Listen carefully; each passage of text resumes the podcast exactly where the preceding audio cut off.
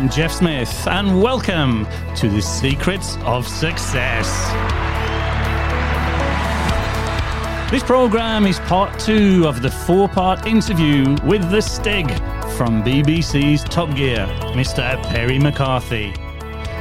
During this episode, I ask him some soul searching questions, and at one point, you'll hear Perry become completely overwhelmed with emotion as he sheds a tear when he recalls a time when he was crippled with fear when he was driving on the racetrack.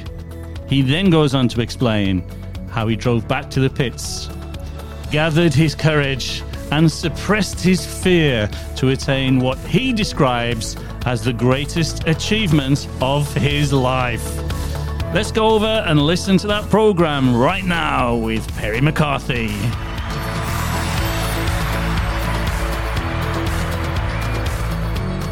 Can't talk about being Stig. I couldn't let anybody know uh, because I'd shaken hands on that. Mm-hmm. So that's fine. But of course, once I came out of being Stiggy, yeah, sure. Then I was able to um, exploit having had the fortune to be the first Stig um, on quite a number of levels. Right. Now let's talk about life before the Stig. Mm. Becoming a racing driver, entering Formula One. What you went through in your racing career to me was frankly, unbelievable. Your book, your autobiography, Flat Out, Flat Broke, was first released in 2002. It's now been re released because it's in the top 20 motor racing books of all time. Congratulations, Perry. Well done indeed. Thank That's you. a magnificent achievement. The book is a great read, and if I may say so, an emotional roller coaster. I Thanks. was up and down on every page, and I'm thinking, oh no, not again. So, flat out obviously refers to the racing cars, and flat broke refers to your financial status at the time. Tell me about those times and just how hard they were. Flat out isn't just about being in a race car, it's an attitude. And the attitude was to be in the race car. And so I was always flat out trying to find a way to actually survive it financially and try and put the finances together or any engineer any kind of deal in any way, shape, or form to make sure I was in a racing car. Because as soon as these wheels go around, it's costing somebody somewhere money. Mm-hmm. Now, you know, there's an old expression you go as fast as your checkbook. You know, if you're in a car where you've got no money and you're giving away engine rebuilds or you haven't got the new set of tyres or haven't been testing, you know, you're giving advantages away all the time. So it was just spent just trying to be on an even playing field at least a couple of times. Once I made the decision to be a race driver, it was, um, you know, I was at college and I hadn't really started following motor racing that much. Uh, and then a set of circumstances came up where I went to Brands Hatch. Um, the chief instructor had heard about my road driving and actually come out to get me, so that's unusual. I took him around and, and that was it. You know, it's uh, he actually had been there goodness, over 25 years. And he said I was the best he'd ever seen. So I thought he's obviously a man of uh, high intelligence, substance, and, st- and taste. um, so I thought it was only rude not to then try and become a racing driver. Absolutely. So then I started finding out what was necessary, and it needed money. So I went to work on North Sea Oil rigs for two years to get the money together. Um, so I had enough money to enter motor racing, but by that age, I was like, you know, nearly 21. So you've got little Max Verstappen winning Grand Prix at like 17, mm. 18 now. Yeah. Uh, I was like 21 before I even started. So I had to get a move on. There was no time to waste saying, okay, the people I'm against have been in motor racing for years, they've been in karting, they've done this.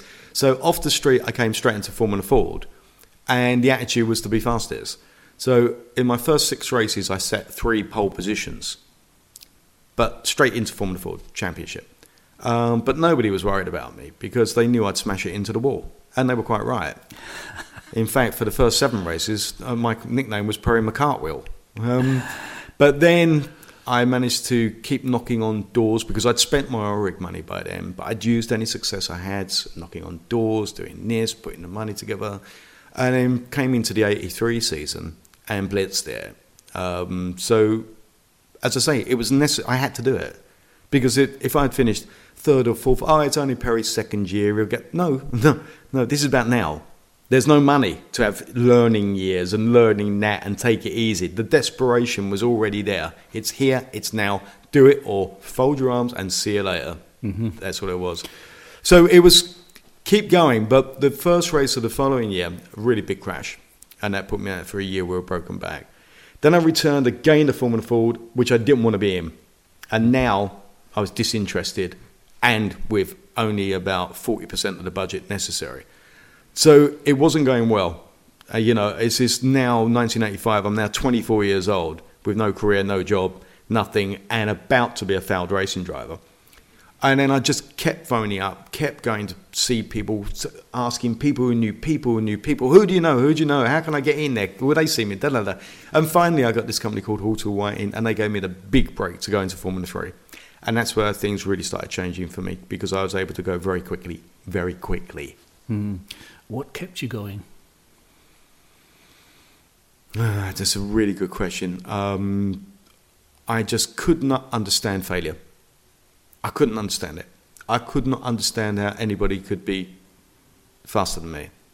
Um, so, you know, it pays dividends to be completely stupid sometimes. uh, because, you know, that was how I felt. And it was that just saying, look, I know this can be done. I guess part of the challenge was to turn around and say that I could do it as well, that I could find a way, that I just said, this is what I'm going to do, and I will not be stopped.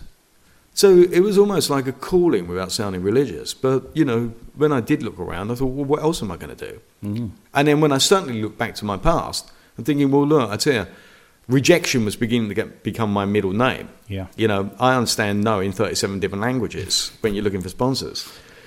It's that tenacity that was there, but it was that same tenacity on the oil rigs that was 12, 14 hours a day, shot blasting, welding, scaffolding, carrying, lugging stuff. So I guess that's that's been in me from uh, from being a child.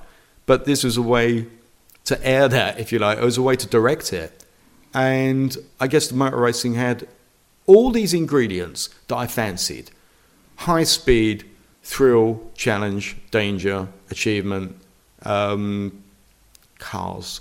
You know, and it just ticked all the boxes. And I thought, well, you know, what else do I want to do? I didn't want to do anything else. So I feel there was. I'm not clear how much bravery there was in the whole thing. It was just like, I've got to do this. I was passionate about it. Actually, still am.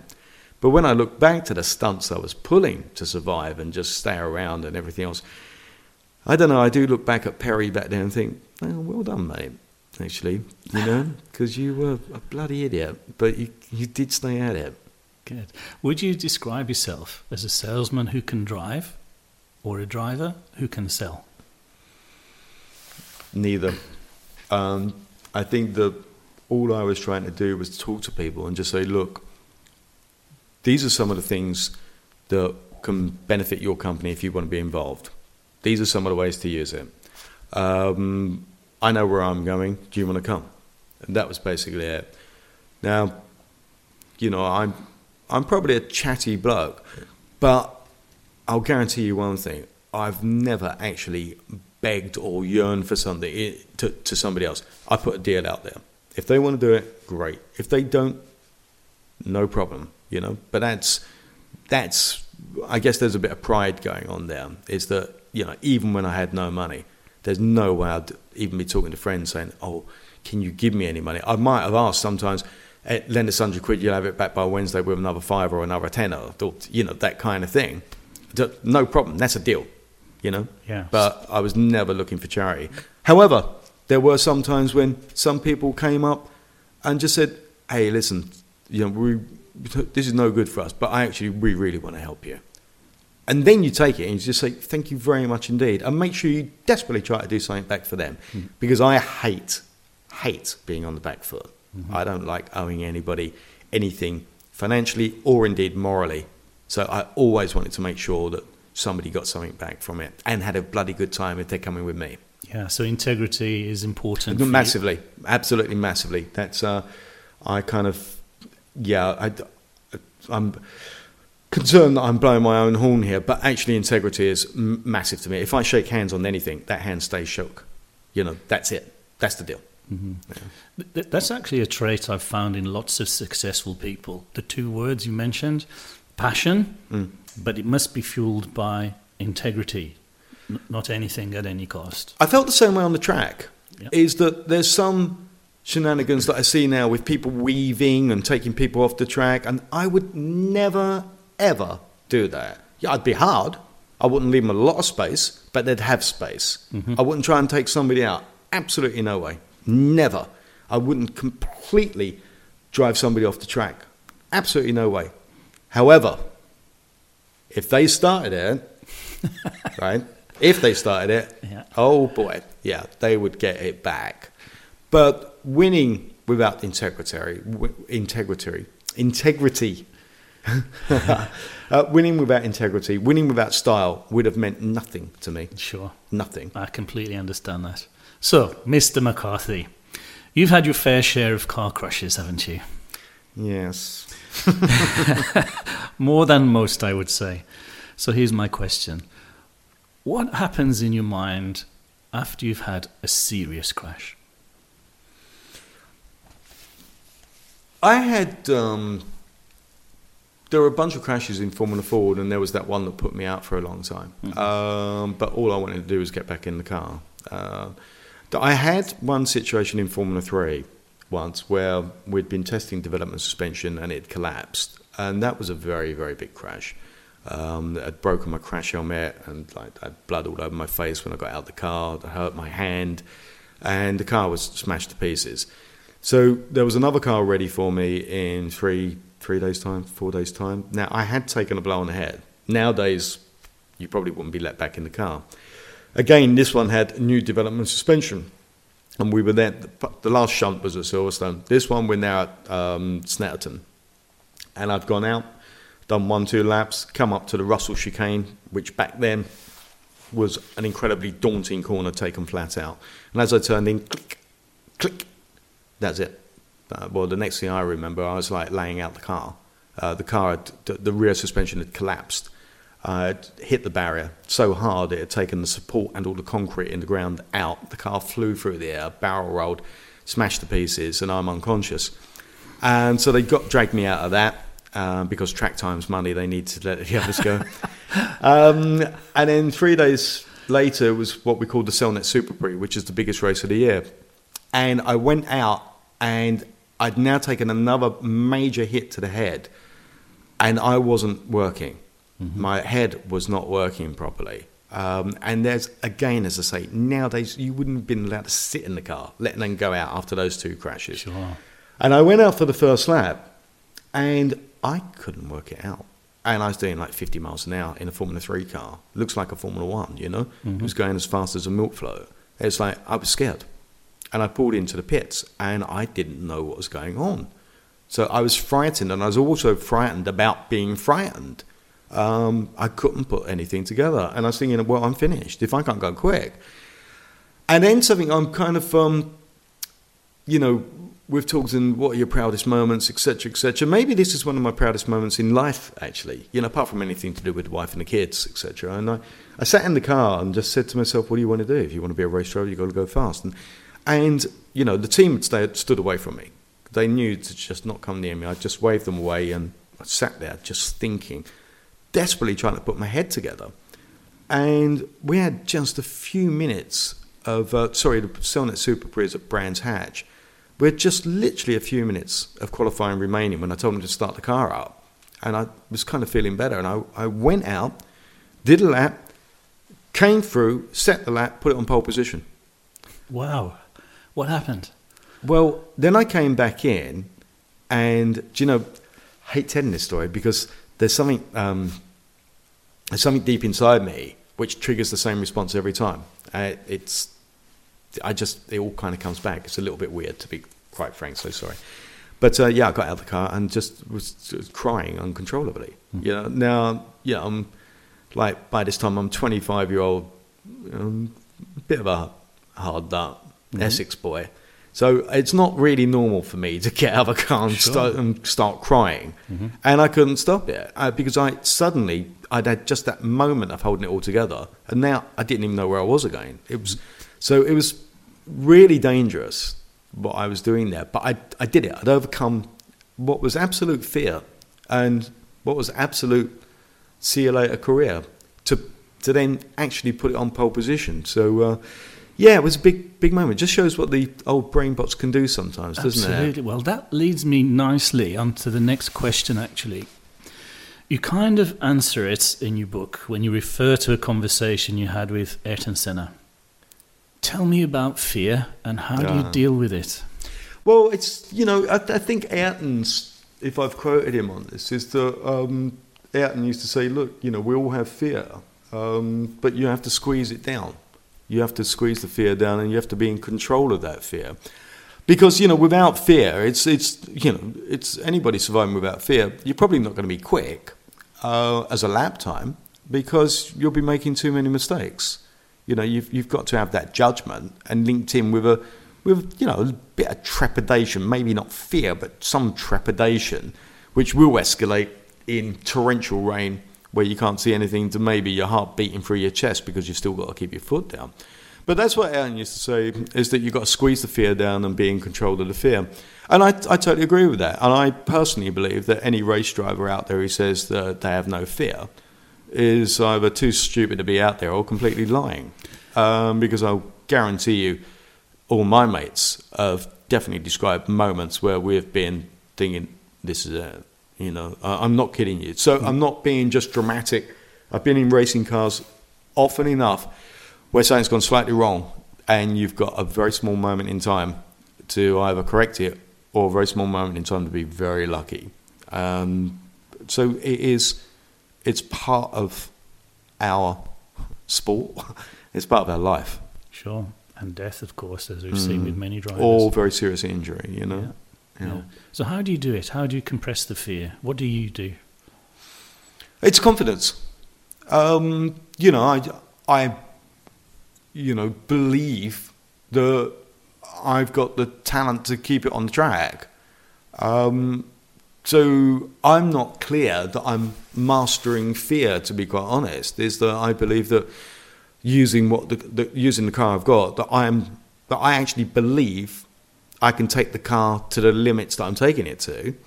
And I sometimes believe that the car's still got somewhere to go and I've been a complete Nancy and, and, and wussed out. And that, no, no, come on, you coward. There's maybe a little bit more in it that you could have just nailed another point one through that corner, another half attempt through that corner, or whatever. So I guess that leads me back to um, me.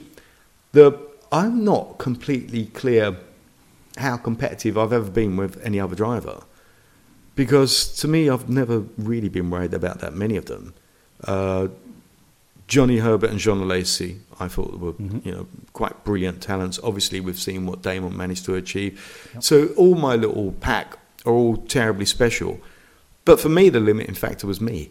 Mm-hmm. What can I do? Don't worry about what they're doing. If they've gone faster, right? Can I go faster? Me, and that's all I ever saw. And I think it's probably because of that that that attitude that I rather hope this is a good thing. Is that I've never ever been a jealous person. Um, I've never looked at anybody and thought, "Oh, you lucky what's it?" or "You lucky so and so." But just think, well, no, you you make your own future. You dig in. You go harder, Perry. Don't worry about them. For sure. know? That's a great attitude.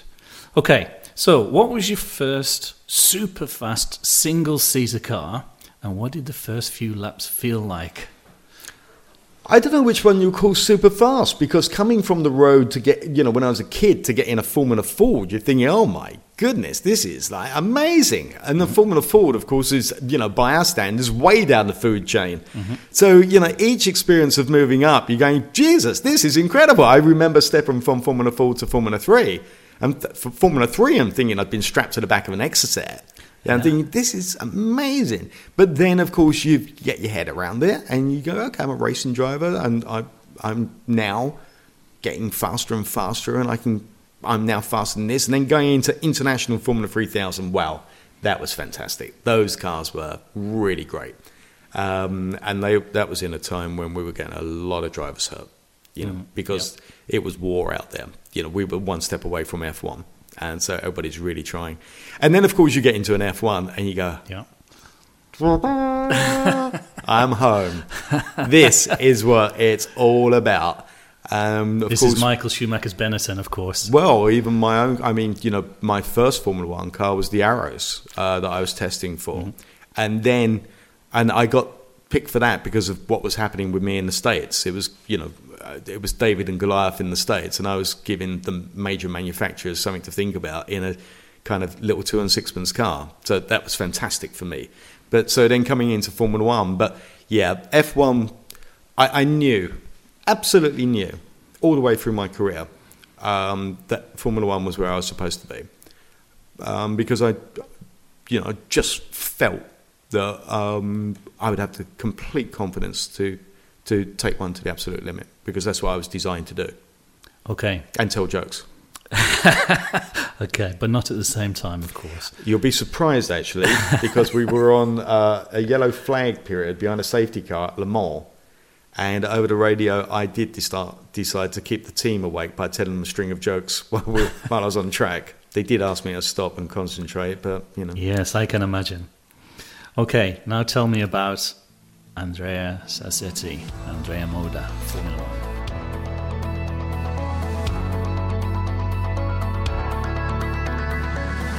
Well, that's the end of part two, but it's not the end of this interview with Perry McCarthy, the original Stig from BBC's Top Gear. In part three, Perry talks about his life in Formula One, how he was awarded his Formula One super license, and then the same day, it was taken away from him. He then explains how he had to fight to get it back. Oh my goodness me, it is an emotional roller coaster. Uh, If you're enjoying the show, please hit the follow button and make sure you don't miss a single episode. And of course, we'd like you to share. It really does make a huge difference because without your help, we can't succeed. So please go ahead and click those buttons right now. I'm always searching for great success stories. And if you, you'd like to be a guest on the show or you'd like to nominate a guest, please contact me at jeff-smith.com. I'd really love to hear from you. Well, that's all from me. I look forward to meeting you again on part three with the Stig. And thank you again for listening. Have a great day.